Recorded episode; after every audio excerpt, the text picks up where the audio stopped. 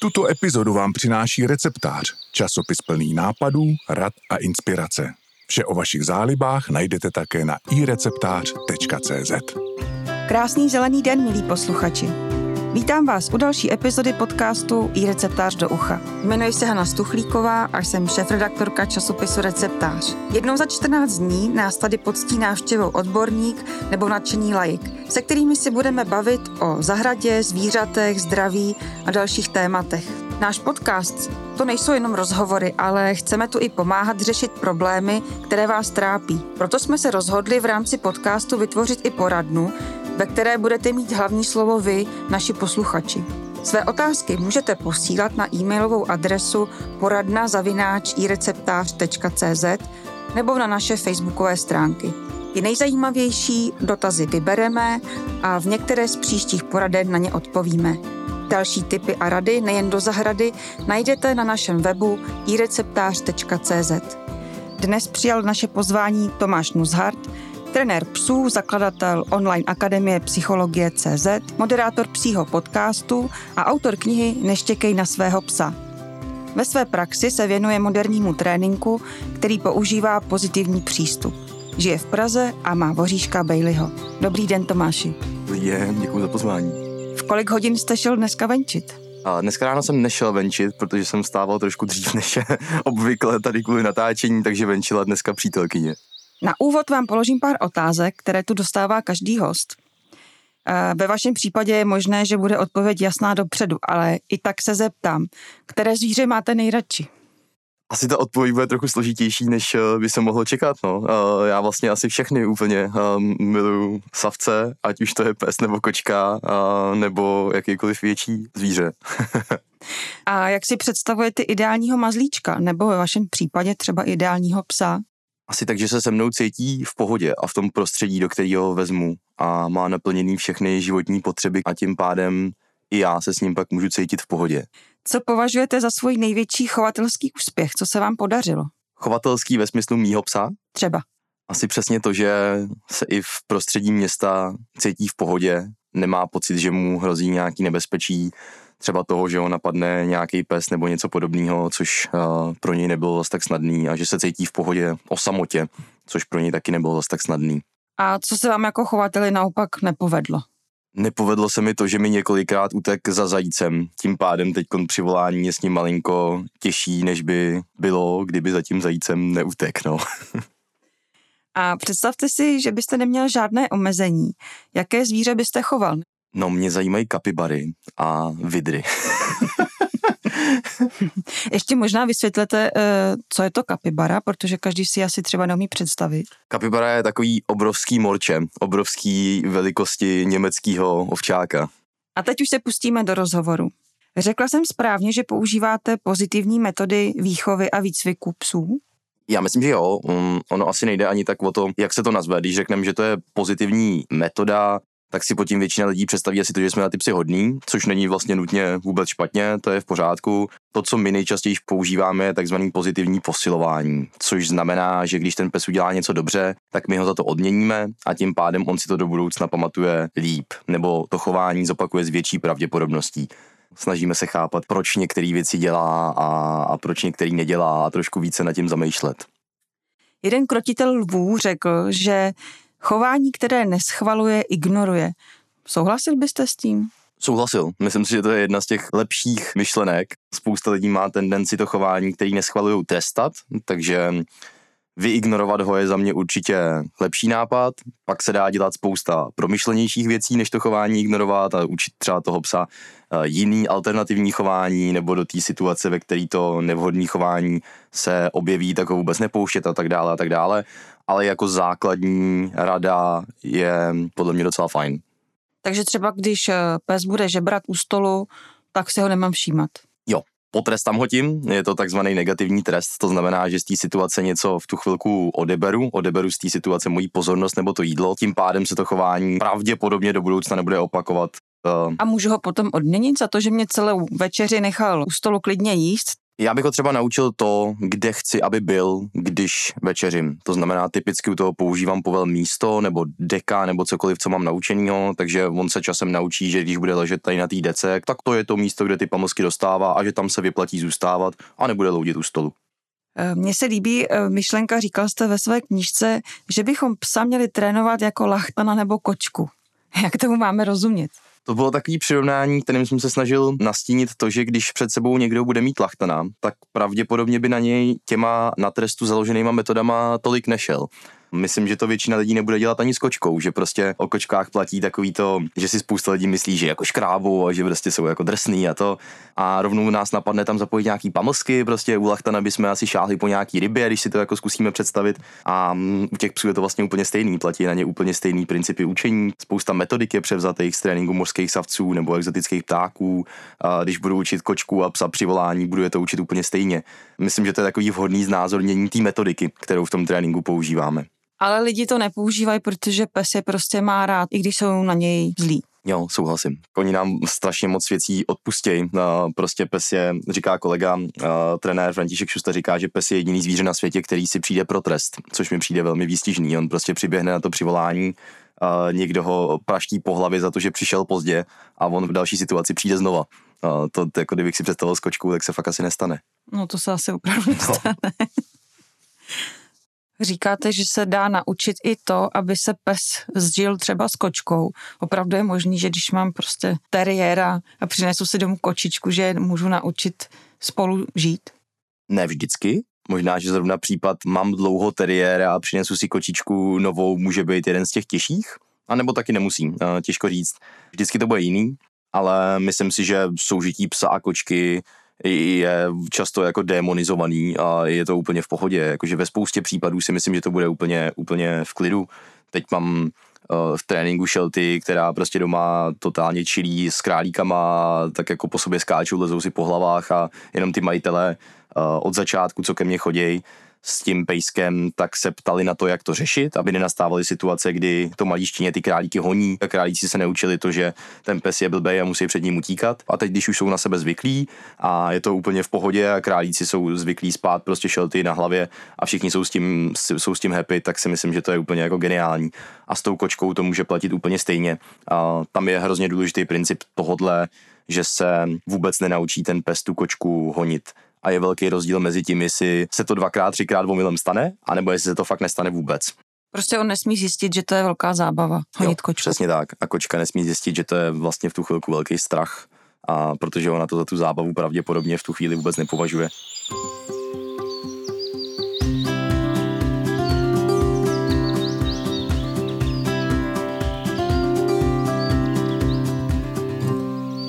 O Češích se říká, že jsou národem pejskařů. Někdy jsem četla, že na 10 milionů lidí je 2 miliony psů, ale pejskaři mají často špatnou reputaci, protože právě toho psa nechají třeba volně běhat. Teď na vás přiběhne pes a nikdy nevíte vlastně, jestli ten člověk se třeba psů nebojí, nebo dítě, eh, nebo zablokují úplně celý chodník psem na vodítku. Tak co byste těm pejskařům řekl? No, že pes patří na vodítko. A pokud by si z toho dnešního našeho povídání někdo měl odníst jednu jedinou myšlenku, tak ať je to pro boha tadle. Protože to, jak psi běhají po Praze, protože se pohybu nejvíc v Praze, ale myslím si, že to všude jinde bude velmi podobný, jak běhají na volno. Každou chvíli se stane, že k mýmu psovi přiběhne nějaký cizí pes na volno a já to absolutně nechci.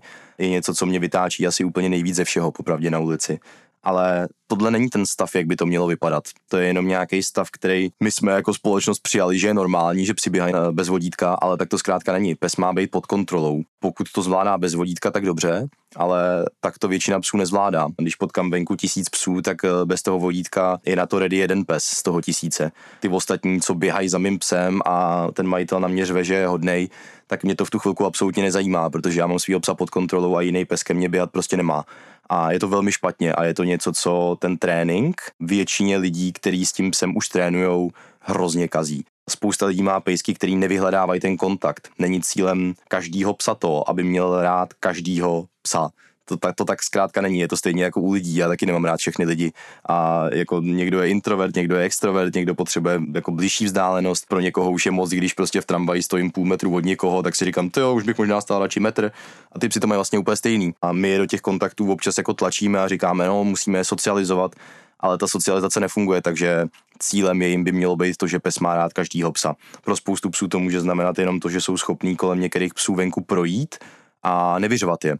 Když je tohle učíme a pak vždycky máme radost z toho, že ten konkrétní pes, který je třeba říkáme tomu reaktivec, ale zkrátka třeba řeší ostatní psy, nemá je rád, tak on okolo deseti psů projde, a my to odměňujeme, máme z toho super radost. A pak se přiřítí nějaký takovýhle hypersociální zlatý retriever nebo jakýkoliv jiný pes, to je prostě jenom příklad.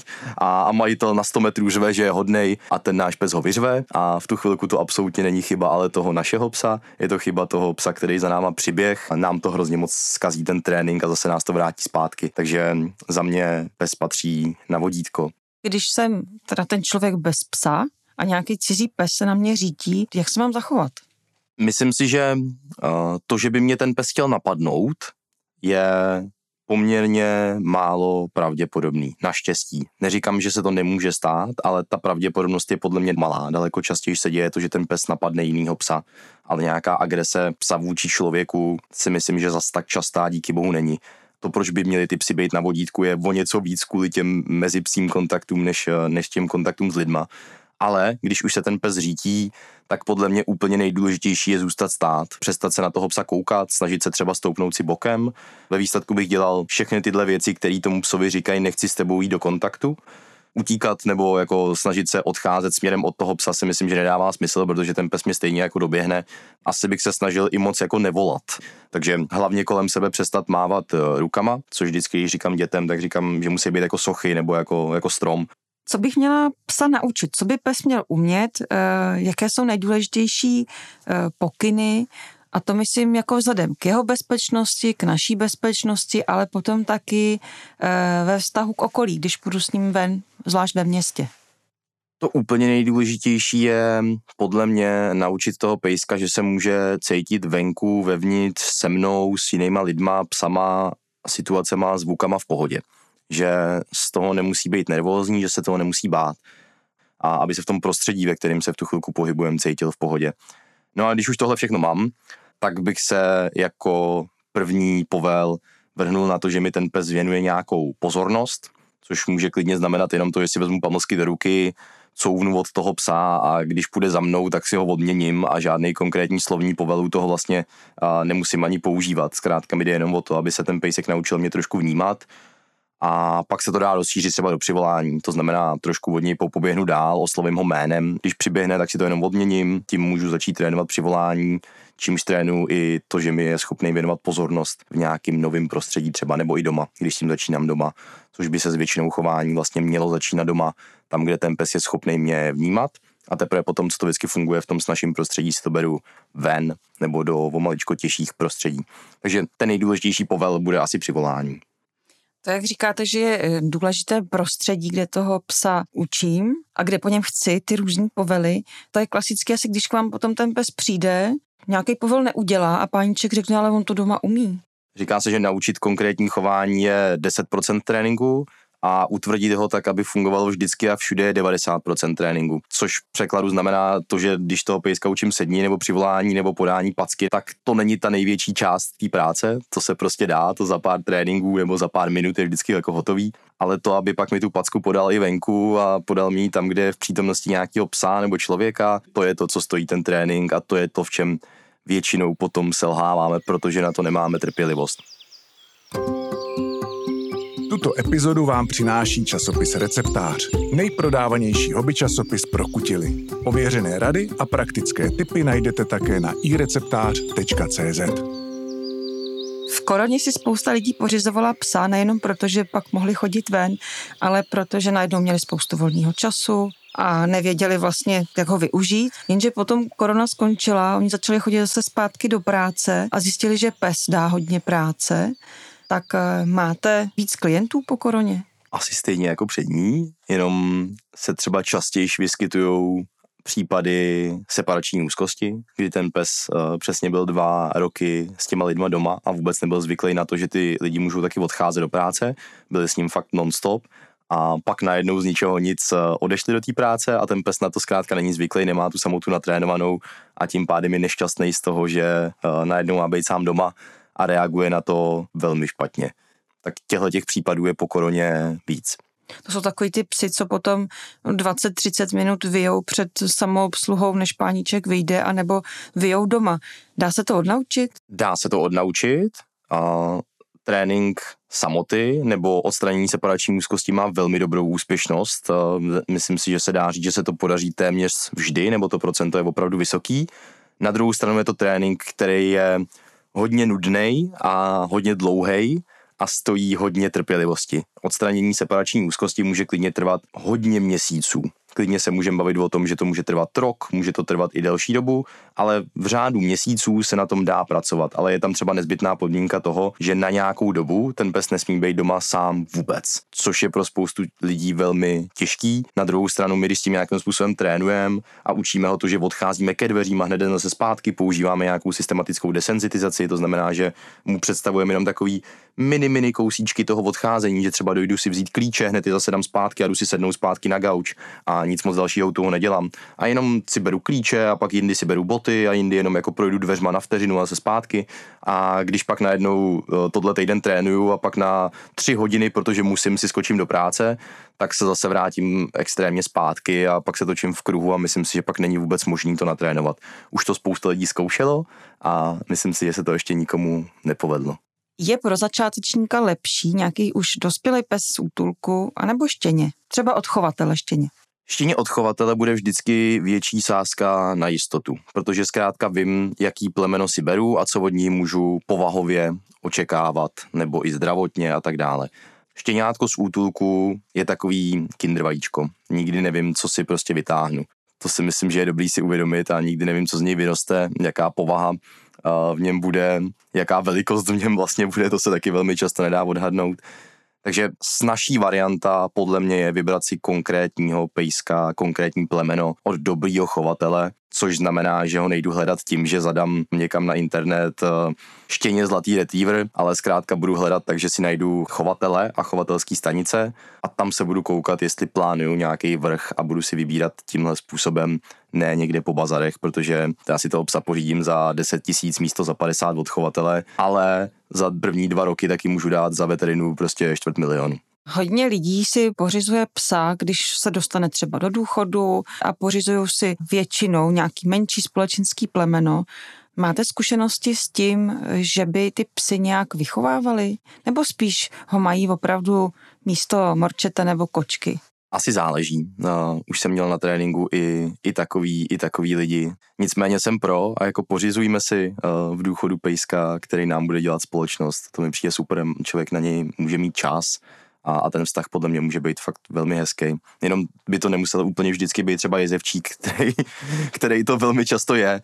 A myslím, že to je trochu akčnější plemeno, než si typicky jako myslíme, takže tam je přesně občas takový ten uh, rozpor toho, co od ní možná uh, ty lidi očekávají a on se pak chová trošku jinak a snaží se vrhnout za každým zajícem a vyhrabat nějakou noru prostě na gauči a tak. Nicméně dá se vybrat třeba plemeno podle toho, co já si od toho života s tím jsem potřebuju, takže si vyberu buď to aktivnější nebo, nebo méně aktivního pejska, nebo si můžu vzít třeba staršího pejska z útulku, což si myslím, že pro spoustu lidí může být taky jako moc fajn varianta.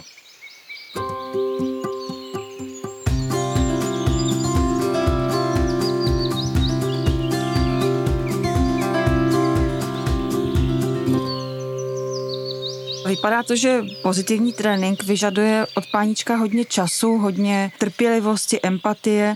Eh, děláte rozdíl mezi výchovou a výcvikem? Ne, asi ne. Já vlastně nedělám rozdíl mezi výchovou, tréninkem, výcvikem. Pro mě je to všechno to samý. Ve všem se snažím dosáhnout toho, že ten pes mi důvěřuje, že mě v nějakých situacích poslechne, že má nějakou sebekontrolu, umí se nějak sklidnit, učí se nějaký trpělivosti. Dneska bych definoval trénink jako něco, co je běžnou součástí života, co do toho života s tím sem patří furt a neměla by to být žádná výsada nebo bonus, je to prostě něco, co do něj patří, takže rozdíl mezi tím nedělám. A když potom vidím, že ten můj pes je opravdu talentovaný a že bych se mu měla věnovat v nějakých psích sportech nebo v takovém dog dancing a podobně. Jak to poznám na tom psovi? Že chce pracovat, že se chce učit něco nového? No, že ho ten trénink bude bavit, nebude mi z něj odcházet, bude pro mě poměrně snadný udržet jeho pozornost, nebudu si ji muset udržovat už třeba tak vysokou hodnotou pamlsků, ale bude se mnou schopný fungovat v nějakým prostředí i za nižší hodnotu těch pamlsků a že to taky bude bavit mě a že na to budu mít trpělivost. A dá se říct, že jsou nějaká plemena, která jsou učenlivější, a nebo plemena, která prostě jen tak k něčemu nepohnete? Mně se líbí, že jste použila termín učenlivější, protože velmi často se dělají žebříčky takový to jako nejchytřejší psí plemena. A já vždycky říkám, že to nedává smysl, protože ten pes je nejchytřejší na to, na co byl vyšlechtěný. Takže pokud jezevčík byl vyšlechtěný na to, že se vrhá po hlavě za liškou do nory, no tak to je to tvrdohlavý chování, který on teď má často tendenci dělat, ale rozhodně se o něm nedá říct, že je hloupej, jenom pokud s ním chci dělat ty stejné triky jako s borderkou, že se staví prostě na zadní, tak na to není ani povahou, ani tělem, eh, tělesnou konstitucí zkrátka uspůsobený. A přesně když jsem zmínil borderku, tak je to jedna, jeden z těch psů, který člověka typicky napadne, to znamená border collie nebo australský ovčák, ale jo, jsou učenlivější plemena a mý učenliví. Když si vybavím Shibu Inu, tak to takový ten rostomilý medvídek, který teď právě tady po Praze eh, běhá poměrně často a je to, to jedno z těch módních plemen, tak to přesně není úplně ten pes, jehož jako životním posláním je to dělat s náma triky a když si ho z tohohle důvodu vezmeme a chcem to s ním dělat, tak to pak najednou moc jako nefrčí a nějak nám to jako zásadně nefunguje. A čím to je? Co má ve svojí povaze?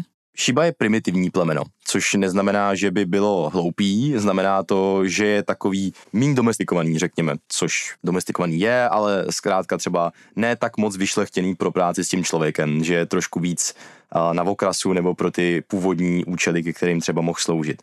Takže posláním šiby v životě není úplně možná extrémní navázání na člověka a to, že by nám šel vedle té nohy a takhle na nás jako tři metry koukal prostě a čekal, než mu dáme nějaký povel. Je to trošku větší soliter, který si chce tak jako brouzdát a chodit a občas třeba neposlechnout. Lidé často připisují psům lidské vlastnosti i jejich chování si často můžou vykládat tak, jak bychom si to vysvětlovali u člověka třeba psa objímají, protože pro ně je to něco pozitivního, mm-hmm. příjemného, ale pes to asi může vnímat jinak. Jo, jo, jo. A to, to už je přesně jeden z těch konkrétních případů, kdy se bavíme o nějaký tělesné manipulaci tak právě pejsci často vyhledávají třeba naší přítomnost, ale nemusí úplně vyhledávat nějaký zásadní obětí. My prostě, jak jsme takový jako velký opice, tak my se furt máme tendenci objímat oběma rukama a když vysvětluju dětem, jak se chovat k pejskům, tak jim vždycky říkám, že jednou rukou ho třeba můžou hladit jenom tak jako ze strany, aby ten pes měl vždycky možnost si ustoupit z té situace, tak to je třeba důležitý princip. A celkově takový to hlazení po hlavě, když ten pes přiběhne na to přivolání, je. tak si myslím, že pro většinu pejsků je to spíš stres než odměna. Tím pádem si tímto přivoláním můžeme eh, do budoucna paradoxně potrestat a ono se nebude dít tak pravděpodobně, nebo pak se začíná stávat to, že ten pejsek třeba přibíhá na to přivolání a začíná zastavovat metr od toho člověka aby náhodou nepřišla ta super odměna tím poplácáním po té hlavě, tak ten pes to vyřeší takhle. Milí posluchači, to bylo pro dnešek vše. Naším hostem byl psí trenér Tomáš Nuzhart, kterému tímto děkuji za rozhovor. Naslyšenou. Moc děkuji za pozvání, mějte se. Pokud vás zajímá, jaká jsou nejoblíbenější psí plemena nebo jaký pes se nejlépe hodí k seniorům, navštivte náš web ireceptář.cz. Podcast iReceptář do ucha si můžete pustit na našem webu Spotify, Apple Podcast nebo Google Podcasts. Těším se, až se tu za týden opět uslyšíme. Přeji vám krásné jaro a ať vám to roste. Tuto epizodu vám přinesl receptář, nejprodávanější hobby magazín v Česku. Vše o vašich zálibách najdete také na ireceptář.cz.